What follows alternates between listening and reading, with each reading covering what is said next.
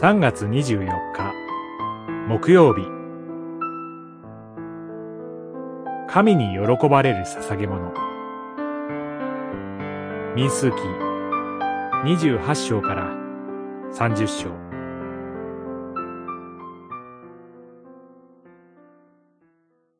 あなたたちは私の食物である捧げ物を燃やして捧げるなだめの香りとして定められた時に、忠実に私に捧げなさい。二十八章、二節。約束の地に入る前に、神はモーセを通して様々な捧げ物の規定を守るよう、改めてイスラエルの民にお命じになりました。荒れ野を旅する間に、初めの立法が与えられた時に生きていた人々がいなくなり、民は新しい若い世代へと移っていたからです。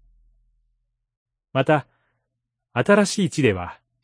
聖書の神を知らない違法人の中に入って生活することになります。その影響を受けて、神との関係を見失ってしまうことがないように定められた時に、忠実に捧げ物を捧げることを求められたのです。祭りを祝い、捧げ物を捧げる中で民は、自分の罪を告白し、神の恵みに感謝し、神との交わりを喜びました。とりわけ、生贄の動物の血が流されるとき、その犠牲によって自分の罪が許されることを繰り返し体験しました。血を流すことなしには罪の許しはありえないからです。時至って主イエスは、